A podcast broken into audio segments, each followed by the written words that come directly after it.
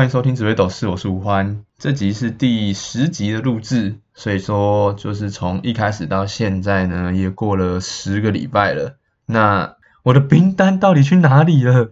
好奇怪，有没有人可以给一点方向啊？我是八十九年六月的，然后有申请提早入伍，那我这样到底什么时候可以收到这个冰单呢？我真是超级担心要跨到隔年去的，因为。他是说可以在十二月之前当到啦，可是我现在都没有收到通知，所以有点小担心呐。好，那在进入紫微斗数之前，我必须要跟大家分享一件上个礼拜发生的事情。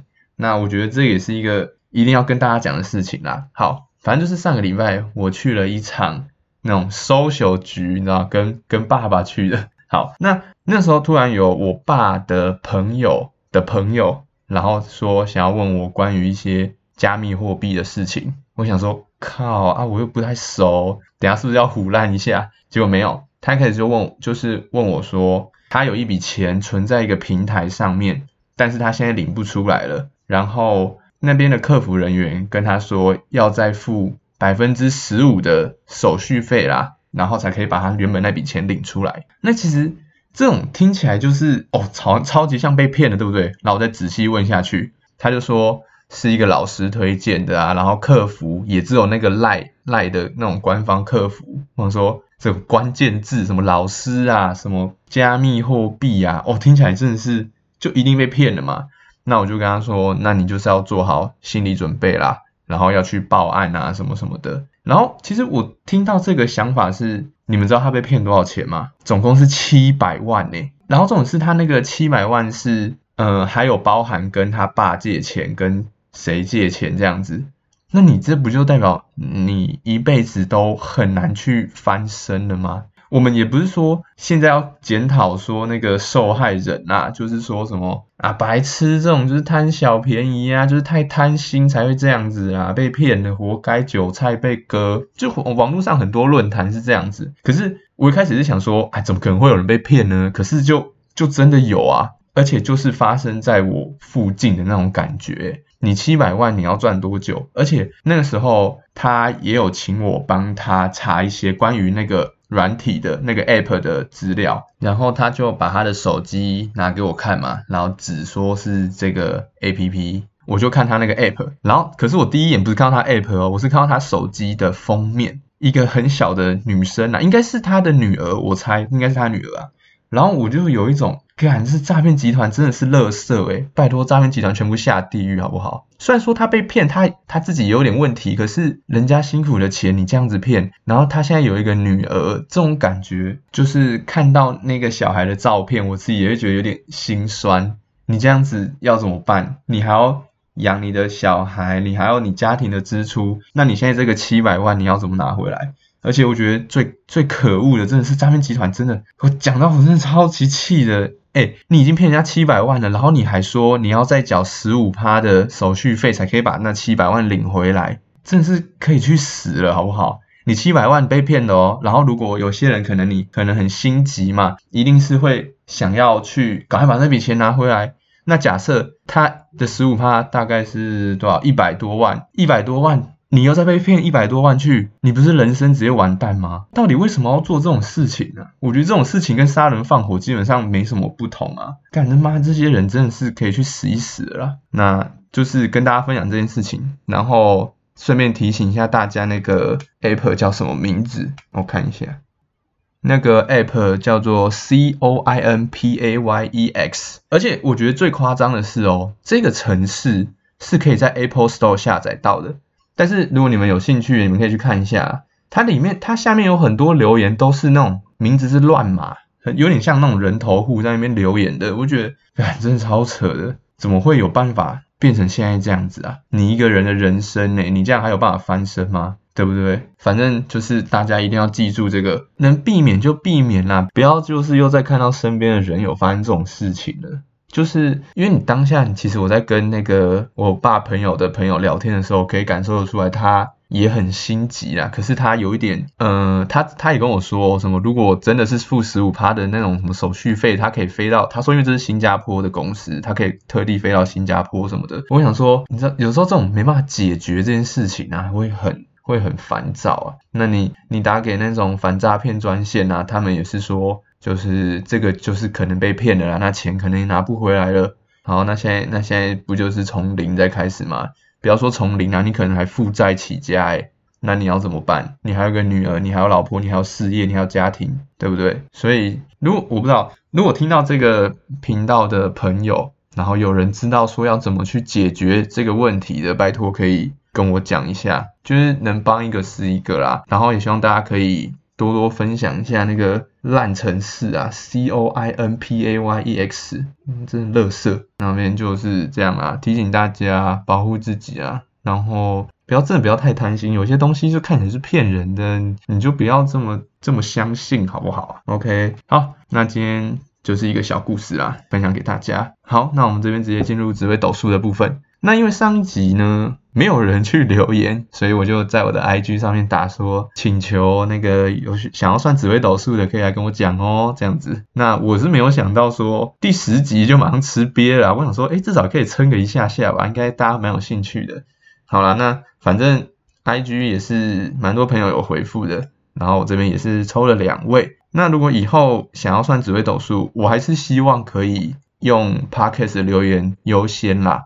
对啊，因为我本来就想经营 podcast，不是 IG 嘛，所以说如果以后大家想算紫微斗数的话，还是希望可以从我的 podcast 留言。OK，那第一位是小 Q，两千年一月六号，那他是一个很好的朋友啦，那他之前有暗恋过我，那没有开玩笑的。好，那我直接帮他算一下感情跟事业。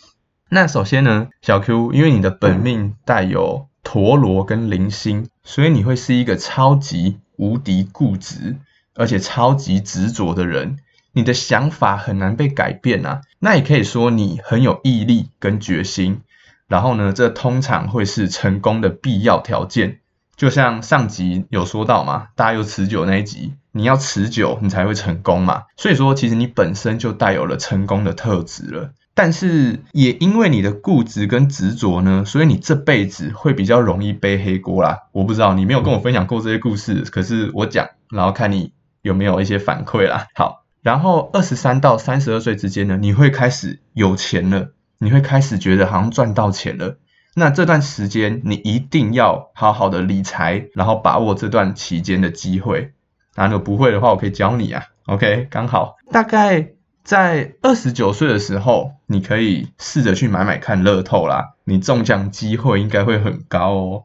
如果中的话，记得分一下，你懂的。OK，那事业方面呢？刚刚有说过，因为你的决心跟毅力，而且你会比较偏向喜欢那种循规蹈矩的工作啦。所以说这边我建议你可以选一间好的公司。那那间好的公司呢，并不是说一定要上市上柜哦，是那种你自己要评估，然后你觉得说这间公司真的很好的话，你也认为是对的，那我觉得你就可以凹下去投资。那我说的投资不是说把钱投资哦，是把自己的时间好好的投资在这间公司上啊。那最后你应该也会得到你想要的东西，想要的回馈。再来就是感情方面，你应该是会为了另一半买礼物的人，而且你会喜欢的类型是那种有气质又有个性的男人呐。那有气质并不是说那种书呆子哦，有个性也不是说八加九哈啦那种哦，不是。是那种痞帅痞帅的那种感觉。那我们举个例子，就是国小时候那种躲避球校队啊，抱抱王超强，风之谷两百等，然后考试又可以前三名的那种啊，有个性又有气质嘛。然后你结婚的时间，你如果三十岁没结婚的话，三十三岁也会是不错的时间哦。那我这边讲的是虚岁啦，就是虚岁三十岁没结婚的话，三十三岁也不错。所以我觉得你如果比较晚婚一点是没有关系的。那你这辈子命中注定会有两个小孩啦，所以要好好加油哦。好，那看起来这个命盘是还不错吧？就是大家听起来，我不知道你自己应该也觉得还不错。那这边帮小 Q 争一下痞帅男友啦，好不好？这个至少没有千人收听，有百人收听吧，好不好？痞帅男友那风之谷两百等优先哦。OK，好，那下面一位是小伟，那也是大学朋友，然后两千年三月二十九日出生。他他真的超好笑的，他在给我算之前，他有跟我说他无聊有上网查过，他说他命中带破财，然后会破产，然后婚姻好像也蛮惨淡的，会没有人要，一出生就是困难模式。好，那我们今天就来帮他解密一下，来看一下这个小伟是不是真的跟他上网查的一样，好不好？OK，那首先先讲一下你的个性，你应该是属于那种喜欢去主导的人，而且你非常喜欢讲话。然后喜欢到处拍拍照啊那种，那财运方面呢？很可惜，真的很可惜，跟你想的完全相反！你天生就是带财啊，你本身就有财了，你其实真的不用想这么多。钱财方面，你认为你自己对理财会非常的有一套，但是有时候你对钱的那种使用方式啊，是外人是旁人没办法去理解的啦。所以说有时候大家看你用钱，会觉得嗯，怎么有点奇怪？你怎么会买这个啊？你怎么会把钱花在这里啊？这样子，那感情方面呢？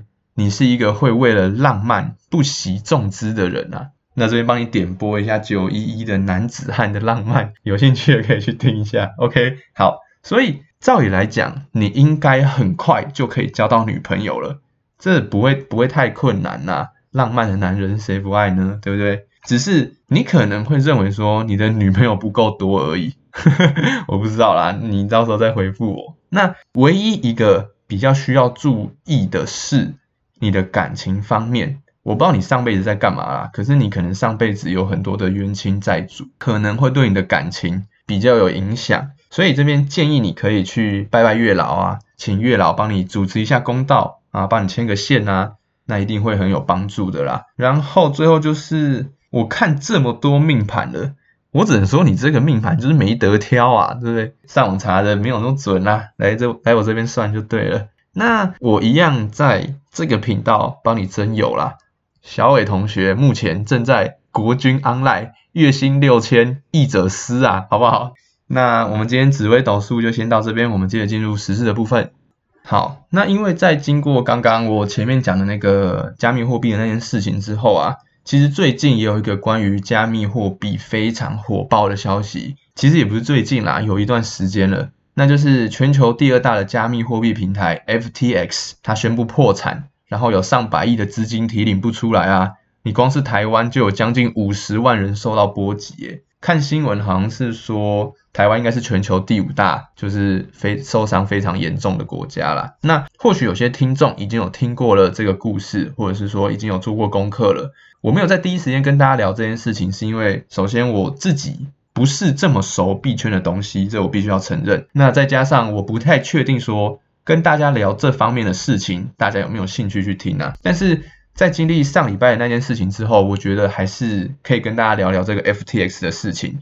那大家可以当做听听故事啊。那没有听过的人，或许可以让你们增加一些新的知识，多方涉猎嘛。那你听听看新的东西也不错。好，那因为这件事情有很多的专有名词。我也会尽量的去做那种最懒的那种懒人包啦，希望大家可以听得懂，因为我就是那种超级懒人嘛。OK，好，那这边再跟大家讲一下，因为我只是讲一个大概，可能中间会省略很多细节啊。那再请各位，可能你对于币圈或是对这件事情非常了解的人，可以在底下留言做个补充。然后，那如果我讲错的话，你拜托手下留情，编小力一点啦。好，那我们直接开始吧。首先，FTX 到底是什么？那它就是一个加密货币的平台啦。你们可以把它想象成就是一个市场、一个平台嘛，大家在那边做买卖。然后它是全球第二大的交易平台，第一大叫做币安。这个币安要先记住哦，待会会提到。好，那 FTX 的创办人呢，就是 Sam Bankman-Fried，那大家都会叫他 SBF 啦，反正就是你英文字母的第一个字嘛。好，那 SBF 除了创立 FTX 之外呢，他还创立了另外一间公司，叫做 Elementus Research。然后 FTX 它也有发行自己的加密货币，叫做 FTT。讲到这里是不是有点头昏了？那我们稍微做个整理啦。反正就是 SBF 这个人，他创立了两间公司，一间是 FTX，一间是 Elementus Research，然后还发行了 FTT 加密货币。好，这样听起来是不是简单多了？那这次的问题是出在哪里？事情的开端呢，就是有人发现 Elementus Research 它有问题，具体是什么我就不赘述了。反正就是这个问题被发现之后呢，又发现这间公司的资产有百分之四十是 FTT 加密货币。这句话大家有发现什么问题吗？一间你自己的公司，然后有四十趴的资产都是你自己发行的货币，那不就代表说可以自己印钞票的意思吗？球员兼裁判啊，那这件事情爆出来之后，大家当然会担心呐。所以说，大家开始小量的去抛售 FTT 加密货币。那 FTT 的价格呢，也从二十六美元跌到了二十四美元，它的跌幅大约是十趴。到这边其实还可以接受啊，就是小幅的震荡啊。再来就是刚刚讲到的全球最大的加密货币平台币安嘛，那他就发一篇 Twitter，他们说由于之前的 Luna 币事件，所以他们必须谨慎面对风险，他们打算卖出他们所有的 FTT 加密货币，但是会慢慢卖哦，不会影响到市场哦。那 Luna 币事件有兴趣的可以上网查啦。那我们这边先针对这句话来做解析。简单来说，就是为了预防风险，所以他们打算卖掉所有原本持有的 FTT 加密货币，但是会尽量做到不要影响到市场。我这里必须说两个字：超诡异。你既然要慢慢卖，然后又不想要影响到市场的话，那你为什么要特别发文呢？是不是细思极恐？那你是不是有一些操作要出来了？那当然，这篇贴文一出嘛，投资人开始恐慌了。FTT 的加密货币也开始迅速的下跌，在另外一号人物就出现了，叫做卡洛琳。那他是 FTX 的执行长，他一样发推特说：“你们尽管卖吧，我现在就可以用二十二美元来收购你的 FTT 加密货币。”那此话一出，市场当然马上又信心回稳了。那这时候的价格呢，大约是在二十二点五美元左右。那大约没过多久啦，又爆出了一个新的消息，就是对于这个 FTX 平台出现了提前速度变慢了的问题，这就代表说可能有些人开始有一点危机意识了。那怎么会这样说呢？就是因为他们可能有内线呐，或者是有开始察觉到说这个平台可能会有危险的。所以想要赶快把存在这个平台的钱提领出来。那如果大部分的人都想要赶快把钱提领出来的话呢，就会发生挤兑。可是通常来说啦，挤兑这件事情对加密货币平台是不受影响的。银行会怕挤兑呢，是因为他们把钱借出去给其他人做贷款嘛，所以才有可能会有没钱的状况。但是加密货币不是啊，他们不应该动用这笔钱。那如果说你的提钱速度变慢了，那是不是代表说，或许真的有一点状况？FTX 到底把大家的钱用去哪里了嘞？怎么会提前速度变慢了嘞？是不是真的没钱了嘞？大家当然就会开始担心嘛。再加上 FTT 的价格也开始跌破卡洛琳说的二十二美元了。那在大量的抛售与挤兑的死亡螺旋当中呢，FTT 的价格已经跌破十五美元了。那当大家觉得 FTX 已经要完蛋的时候呢？史诗级的反转来喽！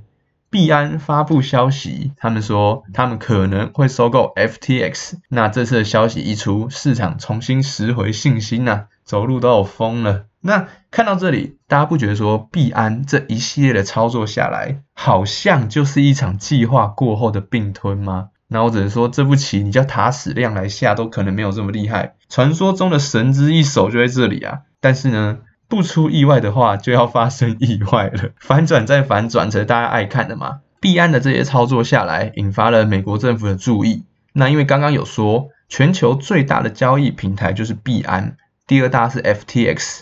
那假设币安真的成功收购了 FTX，那就有可能会违反反垄断法啦。币安将会成为世界上最大的交易平台，就无人能敌了吧？大者恒大，你要怎么赢？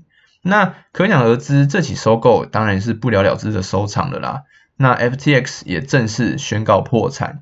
那主要的事件始末大概就是这样。那我中间可能省略了一些细节啊。那后续其实也有一些问题。那真的想要了解的人，可以上 YouTube 或是 Google，其实都搜寻得到啦。那关于 FTX 这次发生的事情，我们也能理解到说，并不是所有的东西。或是平台都有一百趴保证的啦。你煮熟的鸭子也会飞啊。那不要说有些人去投资一些阿里不达的交易所，那你看连这种世界上第二大的交易所都可以在一夕之间倒闭了，那还有什么不可能？FTX 也曾经请过大咖来代言啊，像大谷翔平啊，或者是 Stephen Curry 都有。那你看是稳妥当的公司，还是建议不要把所有的身家都 all in 啦？既然这种事情都发生在我们现实生活中了，那你还相信说真的会有大到不能倒的公司吗？被骗了你还可以怪人，但是你自己选择了，那你就要为自己负责啦。好，那再来就是，不管是在加密货币啊，或者是在股票市场，一定都要做所谓的风险控管啊。有些人会破产或是被断头呢，就是因为没有做好风险管理。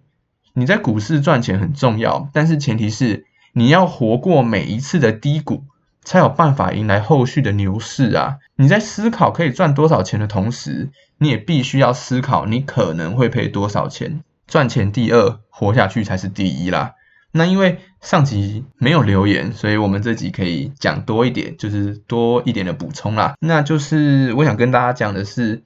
大家在赚所谓的很高的利息钱的时候，真的要三思啊！你如果说股票它的背后是一间公司，那公司如果赚钱，然后分钱合情合理嘛，所以才会有配股配息啊。那如果说你是有关于加密货币的，我看他们年利率最多那种都可以高达八九趴，那这边帮各位补充一下，你放在银行大概是零点二六趴左右啦，等于说一个你存一百万，你一年可以领八万。一个你存一百万，一年可以领两千六，这样听起来币圈是不是真的很诱人？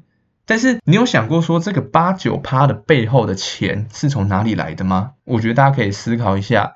有人说这个是庞氏骗局，有人说不是。那我自己是比较相信是庞氏骗局啦。你一个拉一个嘛，你配到的钱就是别人存进来的钱啊，对不对？所以说投资工具有很多种，大家可以多做功课。再把自己的钱投进去啊，赚钱那么辛苦，而且你都可以为了卫生纸货比三家了，那为什么投资的钱明明更多，那你却反而喜欢听名牌或是听老师那些阿里不打的，就把你自己的血汗钱交给别人管理嘞，对吧？好啦，那希望大家未来都能够赚大钱啊，但是在赚大钱之后，也别忘了要好好的把这笔钱守住。